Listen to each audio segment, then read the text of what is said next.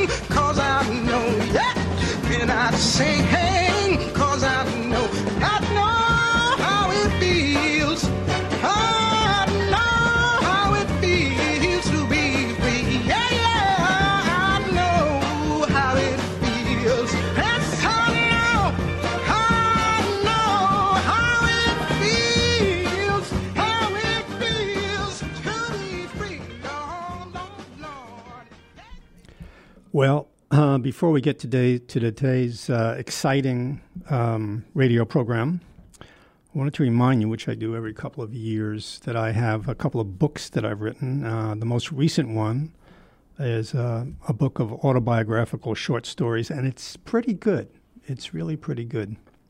It's called A Long Swim Upstream. And of course, where could you get this? Amazon. Amazon which put every bookstore out of business. And now they're building their own bookstores. Did you read the, did you read about this? Amazon put 90% of the bookstores in this country out of business, and now they're building their own bookstores. Soon this company is going to own the entire world. They're going to you're going to have to, if you want to breathe outside, if you want to turn up the air in your apartment or down, just the oxygen, Amazon will own the oxygen. I mean, it's absolutely astounding. Sooner or later, aren't there things called antitrust laws? I don't know. It's like a giant octopus that's eating the whole world. Anyway, uh, that'll be just the first of thousands of complaints on this radio program. This is the complaint show. and um, anyhow, also, um, I would like you to get in touch with me. If anybody is actually listening to this radio program, um, then get in touch with me. I don't, yeah, yeah, some of you do. I know, some, sometimes more than a few. But uh, I want to hear from people who I don't hear from.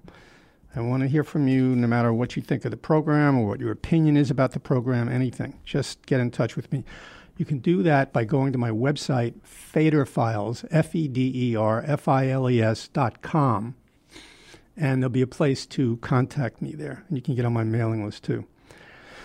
So I got back uh, blood test results yesterday, and I have uh, uh, almost what I'd call alarmingly low testosterone. Alarmingly low testosterone. And that could, if you've ever had that, uh, I guess this is just men I'm talking to. If you've ever had that, it can be very, very disturbing and very um, afflicting. It can affect your uh, your energy. Your uh, can make you depressed if it's low. Uh, can give you trouble sleeping. All kinds of things. But of course, there were times in my life when I was um, uh, when I was uh, I can't say afflicted, but I was uh, maybe blessed and afflicted at the same time with high testosterone. And high testosterone could get you in a lot of trouble too. Now, I don't want to blame all my misadventures and all you know all those troubles that I had, uh, mostly uh, with uh, women and with excessive behavior, uh, sometimes violence, on a little innocent little hormone. I mean, but why not? But anyhow, I can't do that. Obviously, it had a lot, a lot of other things involved. My uh, the way I uh, was born, grew up, structure my brain, the way I'm wired, who knows? But low testosterone, high testosterone.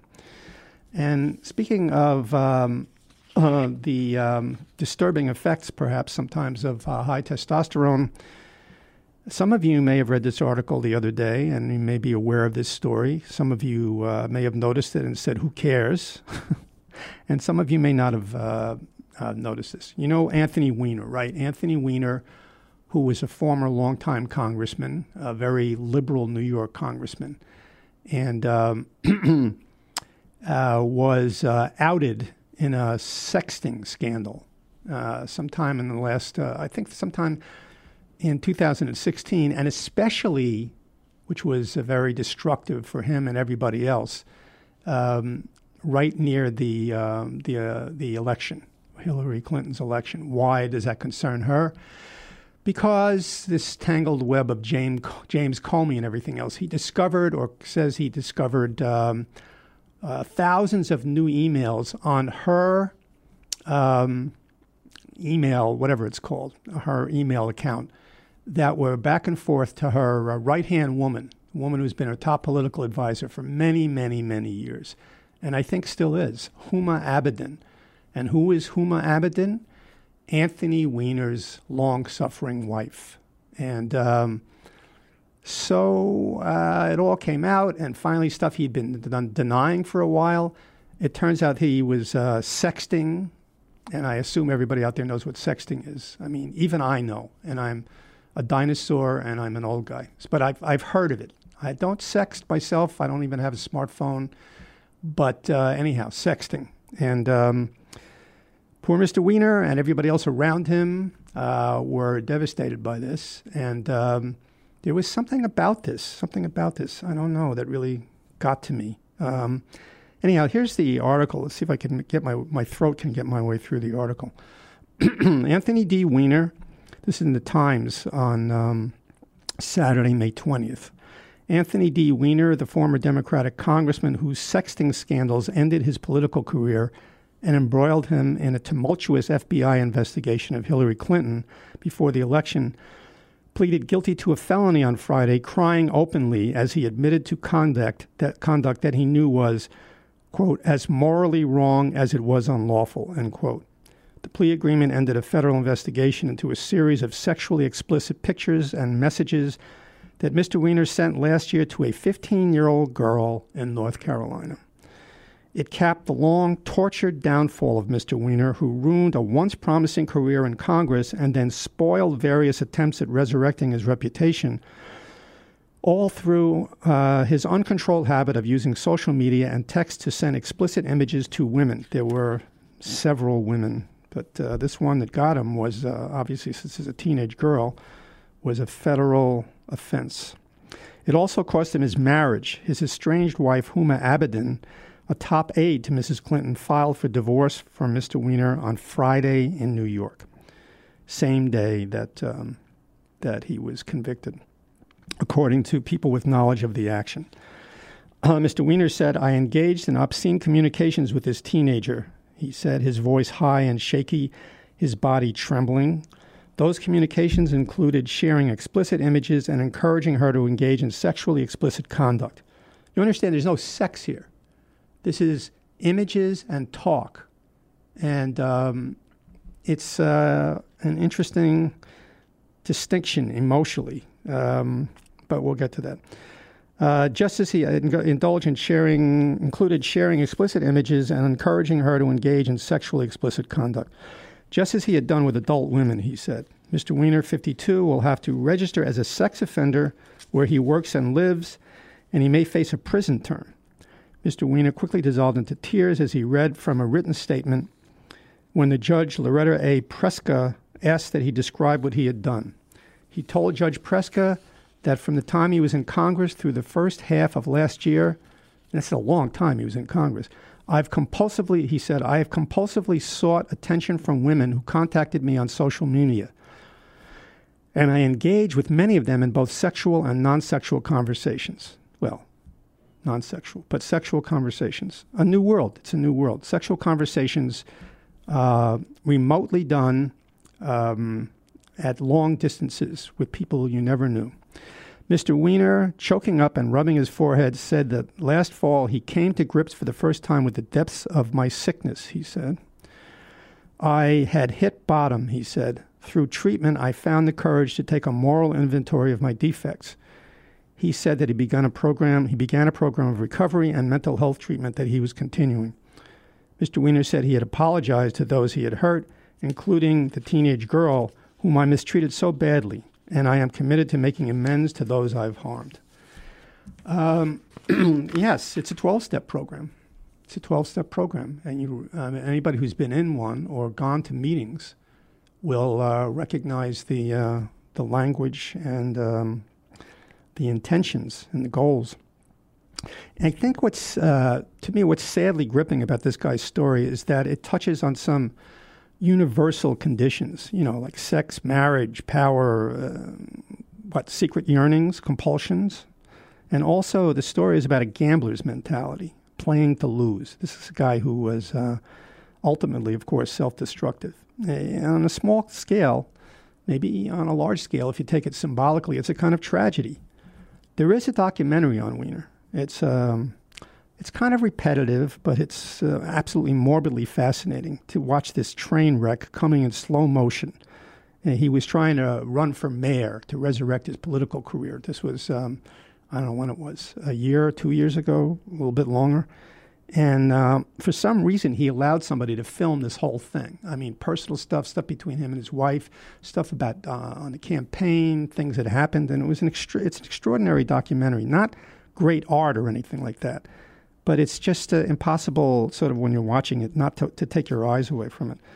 Um, and you watch this guy sort of thrash around in his own mess, trying to escape from all the emotional, circumstantial, you know, prisons that he built with his own hands. I mean, to the extent, of course, that he had any control over himself. I mean, this is something, you know, I mean, how much control do we have over ourselves? how much are we? I mean, there, uh, one extreme example is you are what you do. You are, you know, Buddhism, right thinking, right action, make the right choice, karma. Um, but there's a lot of things in people that are difficult to control. And some people, it's more difficult to control than others, I think. Anyhow, he was in the grip of something and he, he um, kept doing things he knew were wrong. Um, the more public part of the tragedy is that Weiner really was in, when he was in Congress, a really eloquent, fiery spokesman for hum- humanitarian principles. He was. Um, one exception might have been with the Palestinians. This is in my opinion. He was uh, so pro-Israel and so anti-Palestinian that he would have seen them all, uh, you know, dumped into the ocean. But uh, the Palestinians. But uh, one thing, and of course this is ironic, but this is the way it always goes with with things like this. Oh, one thing he was a big champion of was women's rights. And uh, this, of course, reminds me of Eliot Spitzer, the former governor of, um, of New York. And some of you may remember him. He was an incredible character. He had been the attorney general, and he, Eliot Spitzer was the scourge of the big bankers and big corporations. I mean, he was somebody, he was fiery, and also he was solid, and he was deep, and he was smart, and he was passionate, and he went after these guys. And we really had a lot of faith in this guy. We wanted to see him be president. We wanted to see him go after the corporations and the banks. And uh, we look forward to having him, you know, do this. But he was brought down by a similar scandal. Uh, he was brought down um, by casual liaisons with prostitutes, and um, extraordinary. And, and the way he did it was also self-destructive. I mean, here's the governor of New York, and occasionally he would fly to Washington to do business. And when he went to Washington, I guess, and of course, anybody's so intelligent, you have to think something else is wrong here. There's some flaw. He thought that when he was in Washington, he was going to be invisible and that he could do whatever he wanted. In this day and age, when everybody knows everything and takes pictures and recordings of everybody doing anything at all everywhere, and this guy, a very famous person, goes down to Washington to testify, and they catch him, you know. And uh, the scandal, uh, you know, there was no nothing illegal about it, uh, but the scandal uh, brought him down, and then it ruined his marriage, of course. And then, of course, with this kind of stuff, you know, with with uh, Spitzer, and the same with uh, Weiner and uh, so many other men in, in, in public office, we have uh, here with Weiner another public example because Huma Abedin stuck with him for a long time of the good wife. You know, the good wife standing by her man.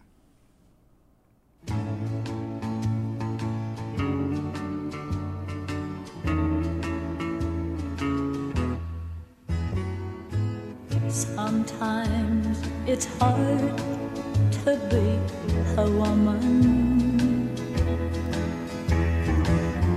Giving all your love to just one man. You'll have bad times, and he'll have good times doing things that you don't understand. But if you love him, you'll forgive him. Even though he's hard to understand.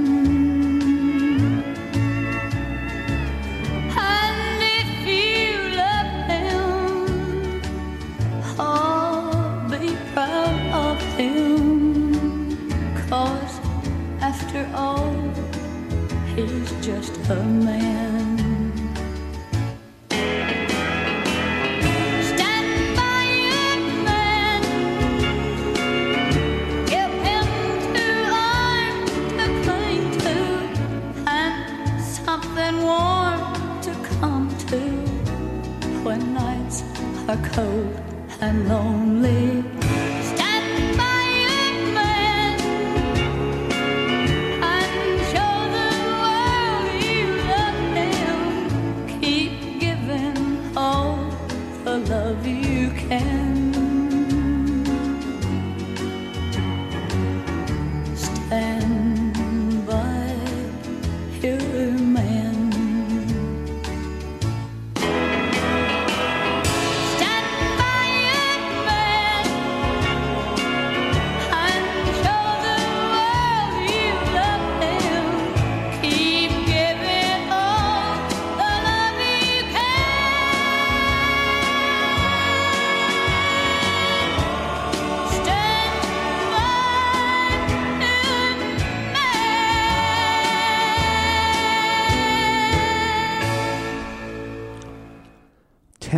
Wynette. Tammy Wynette. You know, that song could never be made now. I mean, it could be made, but no one would buy it. I mean, we could, you know, a lot of people, depending on their level of uh, what they assume is their sophistication, uh, thought that was already stupid and old fashioned uh, back when it came out. When did it come out? The 70s, maybe? I think it came out in this. Do you know? I can't get the hand signals. I'm being told, but I don't know. Sometime, uh, maybe uh, 68. 68. Okay, thank you.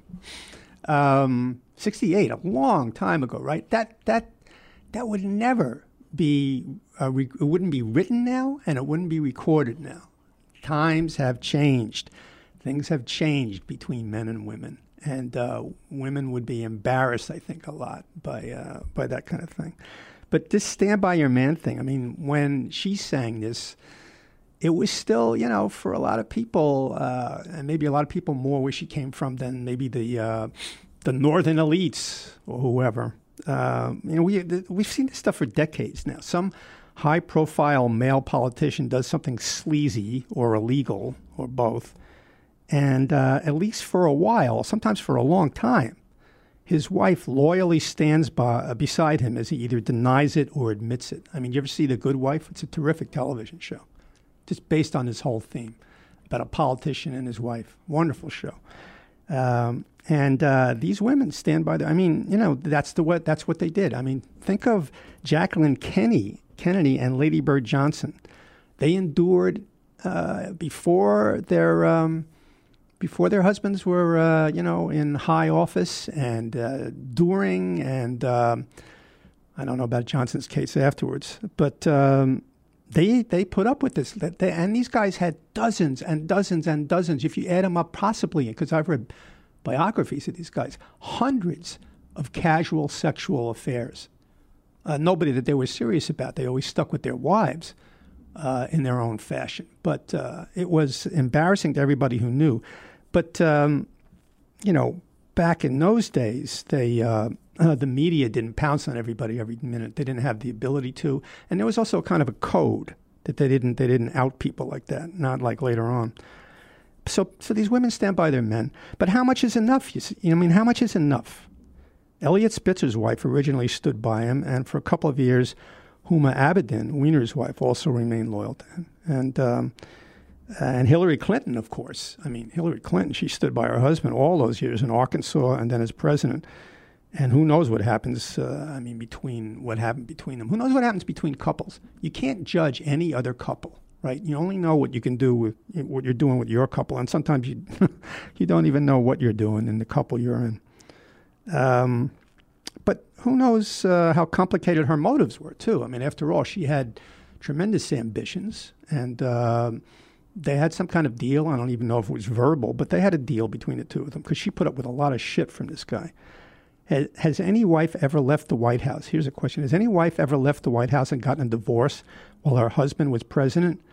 No, no.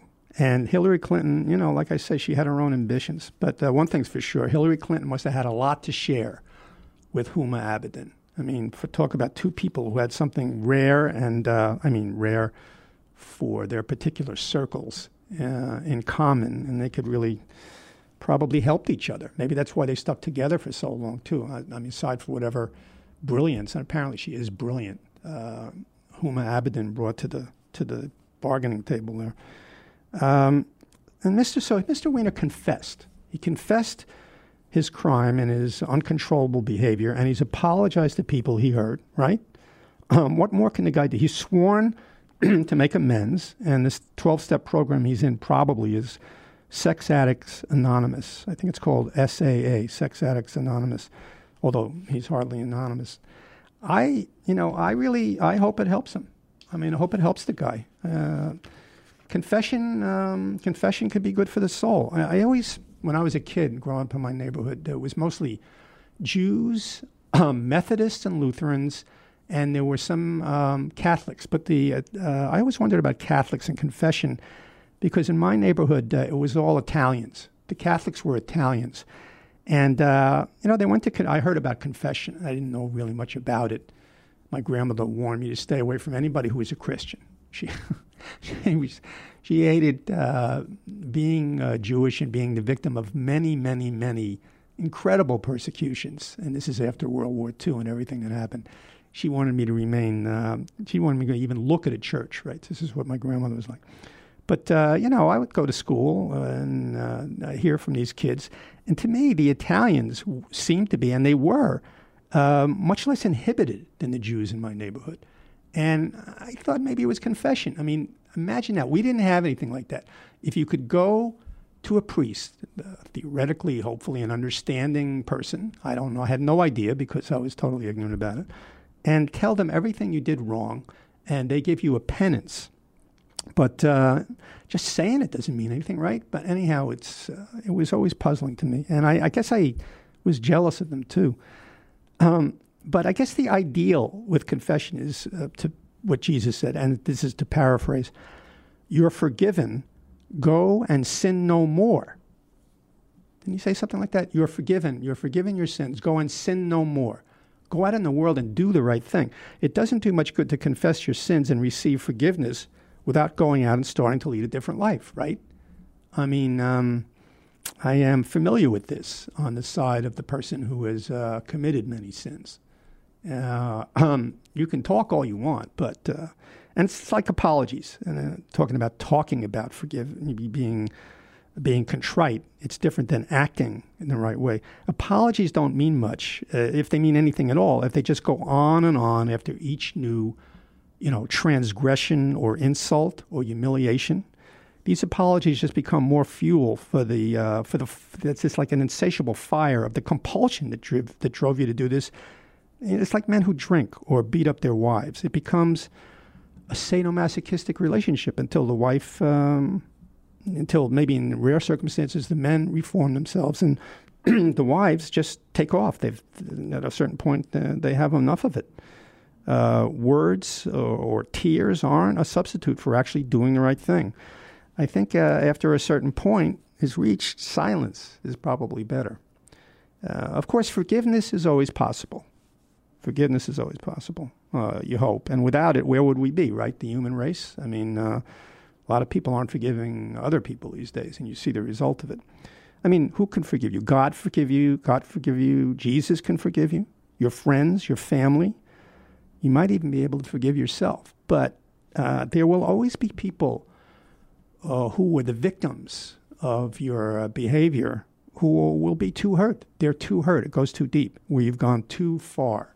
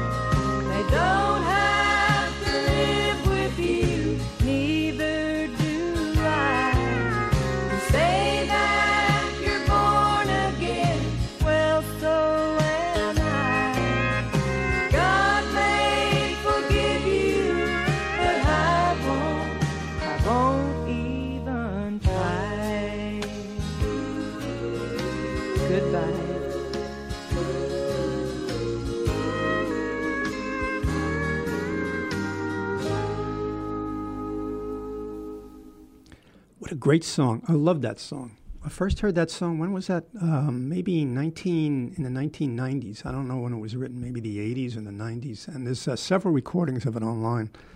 It's a, it's a really terrific song. And I was wondering, who were these women that, uh, that Weiner sexted with? I mean, did they get in touch with him first? I think it sounds like, yes. Well, uh, maybe a lot of them, you know, after all, he would get, uh, he was a very, um, dynamic figure. I mean, he's a funny looking guy. He he's something. He's like very skinny, almost very skinny. He almost looks like haunted. He's got a haunted, some like a skeletal look, an intense, almost skeletal look, like something's burning inside him, and it's like burning him up. Um, but maybe there's a certain attraction about that. And he was uh, a very powerful character in Congress. He had a powerful voice, and um, a lot of uh, people probably sent him, uh, you know, letters, emails, of course, uh, texts, and maybe uh, they um, sent him some. Some women sent him some pictures of themselves. Right? Uh, they wanted to um, sort of reach out and touch him themselves, but. Uh, I just I wonder who these women are. I mean, um, and then he got back with them. That's you know he got back with them, um, and um, there was some connection though. He didn't just pick their names out of some telephone book somewhere. But uh, with other consenting adults, unless it's just harassment, you have to pursue somebody with this stuff. It's not a crime.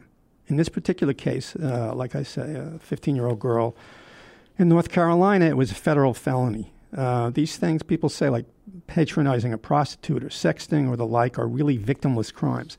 But is there really such a thing as a victimless crime? I mean, not in this case with this girl, but Weiner's wife and child are obviously victims. His friends, his political supporters, people who worked for him in his congressional office. I mean, the voters of his district. People, a lot of people were uh, victimized by his behavior. It's uh, there's something about uh, I don't have the quote here um, in, Hamlet. You know, when great ones, something about when great ones fall. Uh, you know, we're all in a lot of trouble, and it's true. The higher up somebody is, and uh, when they fall, they take a lot of people with them. Um, and what about Hillary Clinton as a victim? Uh, I mean, you don't usually think of Hillary Clinton in any way as a victim. Uh, but uh, right before the election, you know, this whole thing with the emails and um, uh, exposure of the sexting. Um, and uh, what did other people think? I mean, this was right before the election. And, you know, um, there's this oh, the, the whole the whole Middle West, uh, you know, Iowa and uh, Wisconsin and uh, not Wisconsin, Iowa, but other places like Pennsylvania and uh, sort of these more um, you know Christian religious uh, states down south, the Bible Belt, all these places. This comes out sex, degrading, perverse, deviant sex, New York sex. An arrogant guy, uh, you know, he was an arrogant fella, an uh, ultra liberal New York Jew, a Jew, married to a Muslim, right? And uh, this this cannot have helped Hillary coming out right before the election. A lot of things did her in. Um, I think particularly her own assumption, and the people around her, like Schumer and all these other people who uh, who have been sort of owning and running the uh, Democratic Party for a long time, Pelosi that they were completely out of touch with people. They had no idea what people wanted, what people were like. They had no idea that entertainment had overtaken morality and intellect in the country. And this is who we've got now is this moron, this showboating moron. But uh, and what, what bothered there's another thing that bothered me about uh, about Anthony Weiner and his coming out before the election uh, and being connected to Hillary Clinton. Like a lot of people in any kind of definable minority, uh, you know, um, Jews, blacks, um, and you know, you name it, go on and on and on. It always, it, I, I wince when one of my own gets involved in some national disgrace or crime. You know how that is, right? You know how that is. If you're if you're one of a of a minority or um, a persecuted group historically or even currently, it just it makes you, you you say to yourself, "Oh God, don't let it be." somebody black. Don't let it be somebody Latino. Don't let it be an Arab. Don't let it be a Muslim. Don't let it be a Jew, you know? And you think of these people Anthony Weiner, Monica Lewinsky, who, in her own, God knows what, you know, sort of heart, you know, heart, uh, heartfelt way was just, uh, you know, uh, absurdly uh, dragging down this guy uh, Clinton when they all when everybody found out about it, and it, of course he dragged himself down. He's the one who initiated all this. It never would have happened without him, his compulsion, right? Um, but um, when it came time for the 2000 elections and Gore was running, uh, he, Gore had to make a choice to separate himself. Uh, how far did he separate himself from Clinton? I think he separated himself too far, and that's one reason he lost the election because people still had a lot of uh, you know feelings for Clinton. A lot of people believed in him. A lot of people wanted to to uh, to uh, you know, to follow him still. He was charming. He was uh, he was uh, brilliant. I mean, everything else. He had that special quality, that charisma, and he was an extremely um, brilliant man. I mean, he really knew what he was doing as president. I think. And he did a lot of things a lot of people didn't like, and a lot of Democrats and liberals, as liberals especially, didn't like. But he was still a big deal. But Al Gore, it, this scandal was like right before, you know, like uh, in political time, look at your watch, political time, right before the 2000 elections. And Al Gore distanced himself from Bill Clinton. I think maybe that uh, is one of the reasons it cost Al Gore the election. And uh, other people, right? Um, Bernie Madoff Remember Bernie Madoff? Uh, who, um, or is it Mad- Madoff? I think it's Madoff, who robbed billions of dollars. He cheated people, people, you know, old ladies. He cheated families. He cheated innocent people. Out. Well, no, some of them weren't so innocent. They were getting a ridiculous return and they should have suspected something. But a lot of people got cheated out of their whole life savings, everything. They went broke because of this guy. And now, look, Jared Kushner. Jared fucking Kushner, right? He's got to be. He's got to be a Jewish guy, right? He's, uh, you know, here he is, all his money grubbing ways, his billions of dollars, his uh, deceiving, thieving ways, uh, and every way he's bending the law, and um, it it bothers me. It bothers me that he's Jewish because this is, a, you know, sort of he'll reinforce though of course it's part of the um, the um, bigotry. He'll reinforce a lot of anti-Semitic attitudes about Jews. I was just watching a movie last night. I was rewatching a movie on uh, on um, streaming called Eight Men Out. Did you ever see Eight Men Out? It's about um, the um, the uh, 1919 World Series that was thrown by the best team in baseball, the 1919 uh, Chicago White Sox, and um, who is in, who is behind this? Who financed the whole thing? Who corrupted baseball, the most American game? A Jew from New York, a Jewish gangster from New York named Arnold Rothstein, who was a very big shot Jewish gangster. And he came up with the money and he came up with the muscle and the threats to, um, to corrupt the Chicago White Sox, which, uh, who were the best team by far in baseball and were odds on to win the World Series. They threw the, they threw the World Series. An amazing uh, um, you know, incident in American history. So the Jew from New York, uh, Jared Kushner, Bernie Madoff. I don't know where Monica Lewinsky's from. Anthony Weiner. Oh boy. Anyhow. But compulsions. Why did Anthony Weiner do this? Uh, was it something about his marriage? I don't think so. I don't think so. He probably would have done this no matter who he was married to. It wasn't about this particular marriage. Was it the way he was brought up? And another time, would he be a, like a phone sex guy? Uh, used to be uh, heavy breathers. Before the internet, it was guys who would call up on the phone. Or maybe they would go out in the street and um, expose themselves. Yeah, you never hear about that happening anymore. I don't think that even does happen. Who needs it with the internet? You can expose yourself all over the place and even much more anonymously and not even risk arrest. you know, but guys used to expose themselves on the street. People used to call up on the phone and just they would get women on the phone. But uh, that all seems so uh, so innocent now when you think about it. I mean, compared to what goes on now.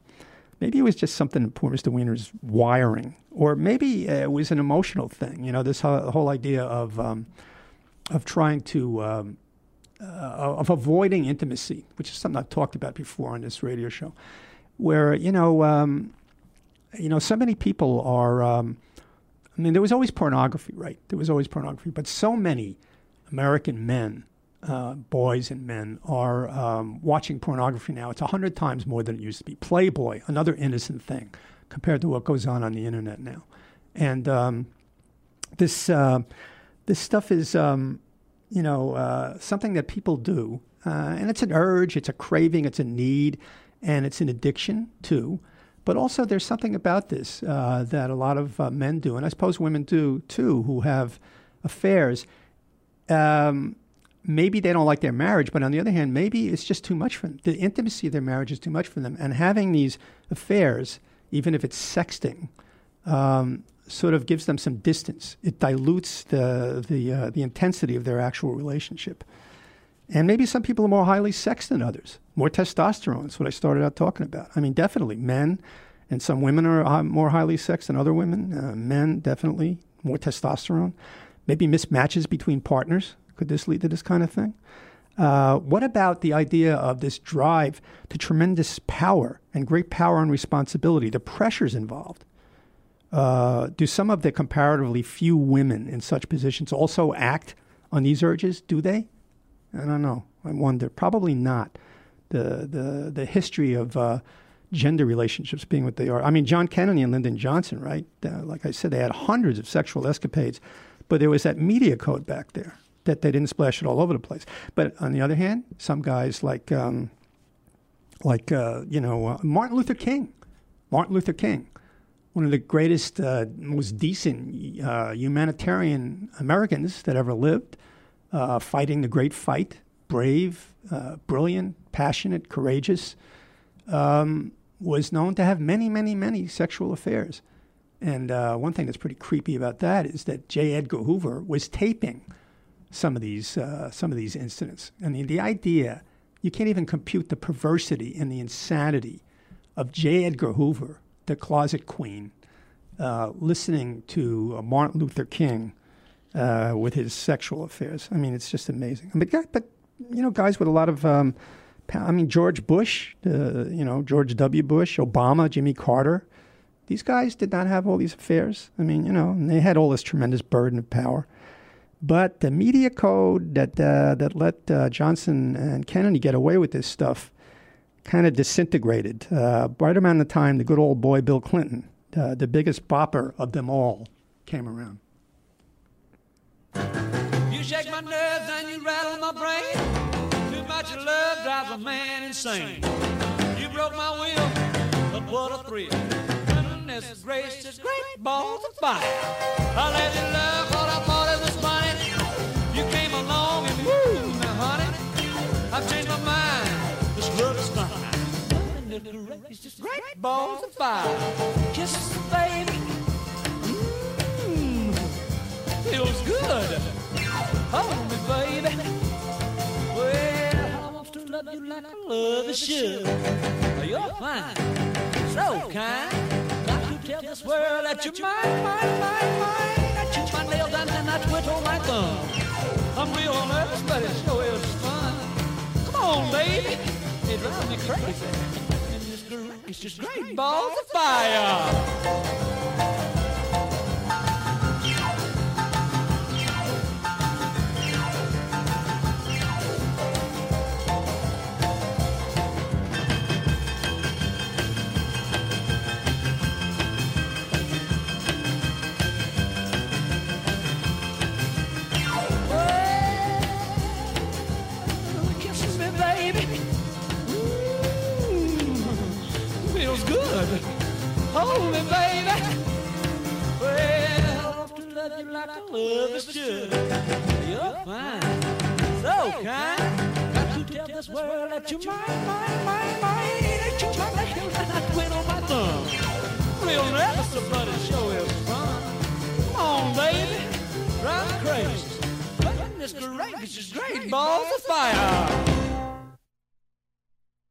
About 15 uh, year old girls Jerry Lee Lewis, 13 year old girls, whatever. Only marry a 12 year old girl or something.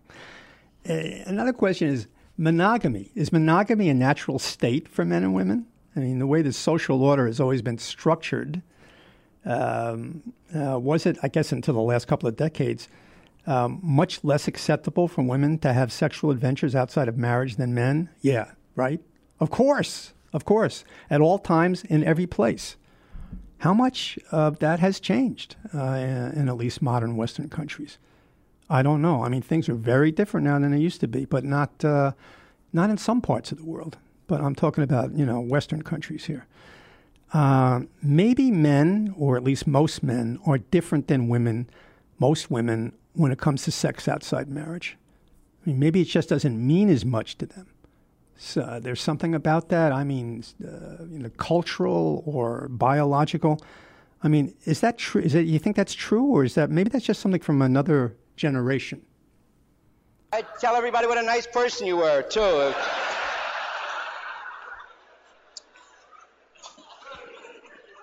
I think that a lot of marriages went west. You know, they went split up. Uh, my generation because ladies didn't know that guys were different. I mean, different. It's very tough for chicks to realize that, that although we speak the same language, that you you can have babies. It's different. You, you're so. It's like no guy ever cheated on his wife ever. But ladies would get hurt and want to leave the husband because they thought the husbands cheated and they never did cheat. Because what cheating means, I know. To a lady means kissing and hugging and liking somebody. You have to at least like somebody.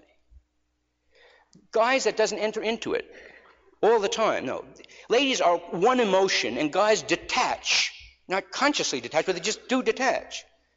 Like a lady can't go through a plate glass window and go to bed with you five seconds later. But guys can have head on collisions with Greyhound buses in disaster areas. Everybody's laying dead on the highway. Not only the hospital, in the ambulance, the guy makes play for the nurse. How could he do a thing at a time like that? I got horny. The what? Got hot. How could you be hot when your foot was cut off and you're dead? I don't know. He's an animal. He got hot with his foot cut off. I guess I'm an animal. What did you get hot at? The nurse's uniform. It's a moron, that's all. He's just an animal. He's. No, it's guys detach and has nothing to do with them liking, loving. You put guys on a desert island, they'll do it to mud. Mud. So if you caught your husband with mud, somehow you could get overseas there. Mud! Don't talk to me, that's all. You piece of shit, you leave me alone, that's all. Go with your mud, have fun. You want dinner? Get your mud to make dinner for you. That's all. That's it's just that you can't get angry at them. You can't, you can't want to leave them for that at all. No, it's um. You know, it's actually subjective, but in retrospect, I really get a kick out of it. That getting divorced, the only true get even device, because I'm really convinced that no guy ever leaves a chick. You know, when chicks get cold, they really get cold. That's, it's over, really. When it's over with them, it's over. And guys can't ever figure that out. They always figure it's one more time there. And the guy's like, they can't, right? Bonk, bonk, bonk. Yeah, because here's what I figured is. You always hear chicks say, you know, oh, I wish I could meet a man, you know, some, some dignity, and this guy, you know, guy can walk all over, you know, just be really a man, a man. But chicks don't know that it's, it's, guys are like dogs. You know, you take a dog, you beat the shit out of him, pow! Keep pow, keep coming back. Ladies are like cats. You yell at a cat once, Siamese cat, psh, they're gone. So that kind of quality that ladies are looking for, you really want a guy to act like a lady. Because there's a ladylike trait, that kind of spunk and they don't need anything. Yeah, um, Lenny Bruce. Um, men are different than women. Men are different than women. Um, but think of uh, think of that uh, revolutionary book that uh, Robert Bly wrote. And again, I'm guessing again because I'm so old I can't remember times. Uh, maybe this was in the um, in the 80s, maybe uh, called uh, Iron John, sort of revolutionary book about men and women in the United States. And he posited something called the soft man. You know, the soft man. Well, you know this this stuff uh, that um, that uh, Weiner was doing. I mean, uh, it's an addiction. It's an addiction, and now he's in a twelve step program. And there are men addicted to uh, to danger, and ultimately, it's uh, self destruction. I mean, to constant risk. Racing car drivers, men who fly small planes, uh, they some of them fly into storms. Mountain climbers, Navy SEALs. My father, God rest him, for most of his life, before he got tired of it, way into his 50s, he was always looking for trouble. And of course, he found it wherever he went. And that's where he found it wherever he went. Uh, uh, danger, risk, playing to lose like a gambler. I mean, Weiner's texting pseudonym was uh, Carlos Danger, of all things, Carlos Danger.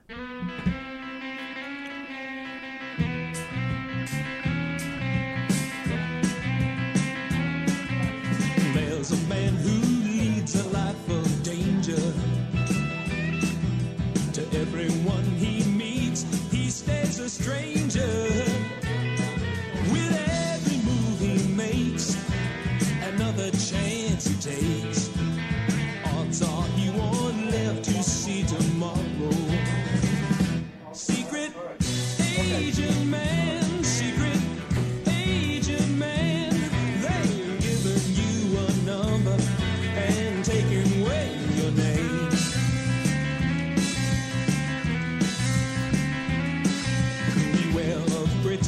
Places that you find. A pretty face can hide an evil mind. Oh, be careful what you say, or you give yourself away. Uh, we're running out of time here, but um, after all, in the end, Anthony Weiner was what he, what he was doing was riding an egocentric high. I know about these things, believe me. He was a prodigy, a political whiz kid. He was the youngest New York City councilman in history, always climbing higher. But for all his brilliance, there was no depth, uh, no counterbalance uh, to this high. He had no sense of responsibility, real responsibility. He was careless with other people's feelings, and he was careless with his own life. Um, well, uh, like I say, but it's so much easier to communicate these days. Uh, so much easier to communicate. You know, you take a picture and snap. You could send it everywhere, and God help you, right? So you got to watch out what you're doing. And before the internet, like I said, it was a heavy breather on the phone, or calling somebody to uh, talk dirty or uh, cater to some special sex, fan- sex fantasy on the phone. Um, how, like I say, it's that's an innocent time. These days, everybody's closer with all these things and further away at the same time. They're in touch and they're out of touch. So Weiner, Weiner will be sentenced in September, and he could very well wind up doing a couple years in federal prison. He would have an especially hard time, this guy, obviously. I mean, considering who he is and the way he grew up, skinny, loudmouthed boy from Queens. And you could say he brought it on himself, right? He brought it on himself. And I suppose he did. Instant karma got him. He was gotten by his own instant karma. You do pay for everything in the end. Um, maybe they're giving him these three months. He, in September, they'll sentence him. Maybe they give him these three months to see if his rehabilitation is genuine, and maybe they'll let him off the hook. It's hard to know. In the end, it's just it's hard to be a human being in this heartless world. It's a heartless, hard world. I mean, yeah, you find love. That's great. You know, you're saved. But you're not. You know, you always got to watch out. You got to be responsible. You got to take care of yourself, and you got to take care of other people. It's hard to be a human being. You have all these needs, you have yearnings, urges, and a lot of the time, most of the time, you need to keep them hidden uh, for various reasons. But sometimes it's too much. For some people, uh, they feel like they're going to blow up. Then you hit the keyboard, or you go out in the world and you take your chances. You take your chances. I mean, in the end, you have to have sympathy for people who go too far. You do.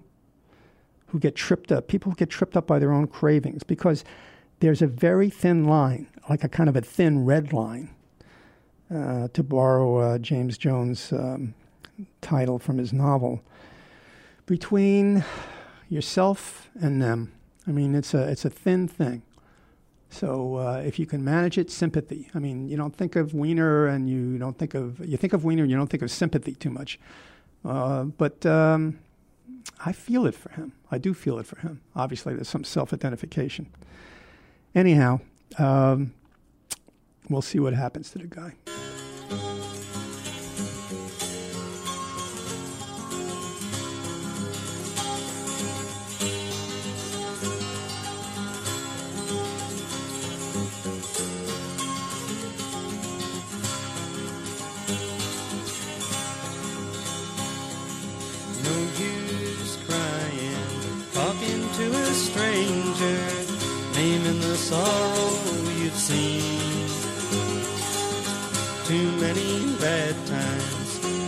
Many sad times, nobody knows what you mean.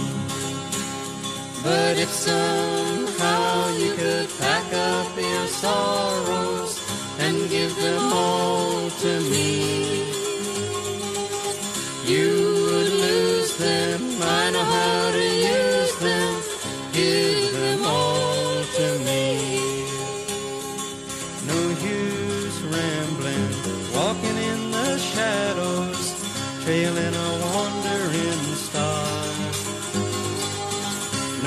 beside you, no one to hide you, and nobody knows what you are. But if somehow you could pack up your sorrows and give them all to me, you would lose them. I know how to use them. Give them all to me.